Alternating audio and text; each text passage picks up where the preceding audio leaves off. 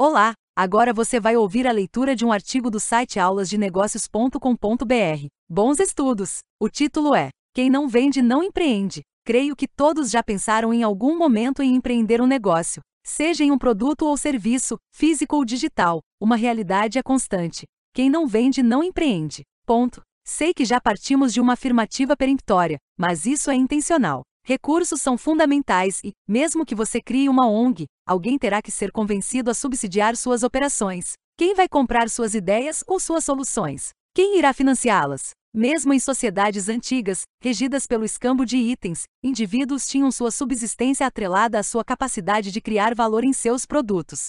Sua capacidade de convencimento era chave para uma melhor qualidade de vida. Quem vendia melhor seu peixe ganhava mais recursos escassos em contrapartida. Essa simplificação serve para a nossa realidade moderna. Você ainda precisa saber vender seu peixe, e vivemos em uma sociedade com concorrência crescente. Se a concorrência é crescente, a capacidade de vender é cada vez mais necessária, não o contrário como vejo em algumas manifestações de futurologistas empresariais. Obviamente temos mais tecnologia, temos mais ferramentas, sejam online, offline ou unicanais. Mas a lógica é efetivamente a mesma dos nossos ancestrais: venda ou passe fome. As estratégias, a capacidade de planejamento comercial, de marketing alinhado a vendas, torna as empresas cada vez mais competitivas. Isso é um fato, assim como é fato que um empreendedor parte de uma ideia e de recursos humanos e financeiros bastante limitados. O empreendedor precisa exercer diversos papéis em sua empresa e o seu papel de vendedor é o que paga as contas no final do mês.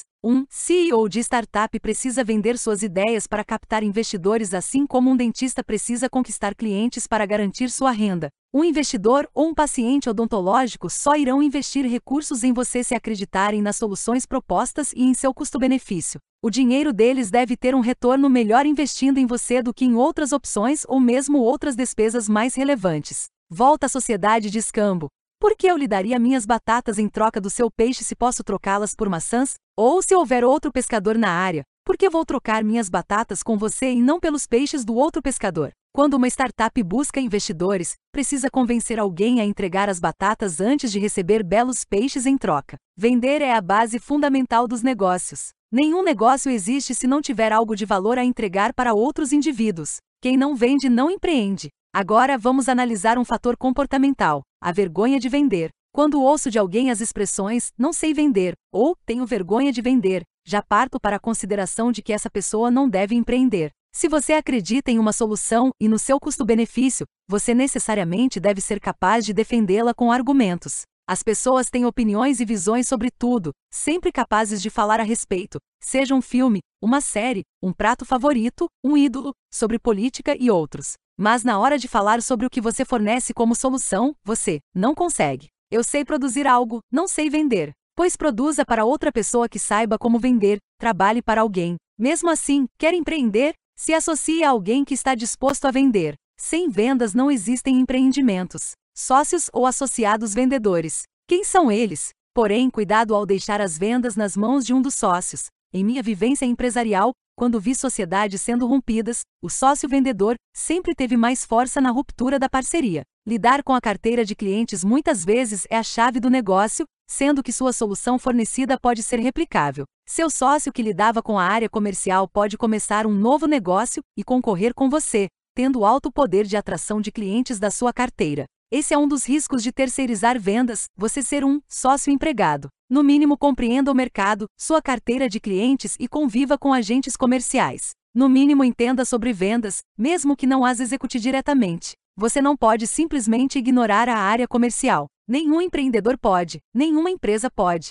Empresas falem quando existem movimentos bruscos em seu setor de vendas. E não tem marqueteiro digital que salve seu negócio desse cenário, pois o trabalho dos marqueteiros digitais é gerar leads, potenciais interessados em seu negócio, que irão justamente negociar com seus agentes comerciais em algum momento. Obviamente, conheço técnicas que vão desde a atração de potenciais clientes até a execução da venda em si, tudo no formato online. Mas perceba que ninguém irá realizar uma compra sem que seja convencido, sem que esse produto tenha sido vendido em algum momento. Copywriting é um termo da moda para argumentação e convencimento de vendas no meio digital. Quem irá vender para seu cliente afinal? Dominar os caminhos comerciais é imperativo para não ser um refém de agentes comerciais. Vamos adentrar na área digital de cabeça. Alguns novos empresários da nossa era dos aplicativos gostam de contratar terceiros, tais como Rappi, iFood, ou mesmo colocar seus produtos em marketplaces como Amazon e Americanas, esquecendo que as regras do jogo podem mudar a qualquer momento.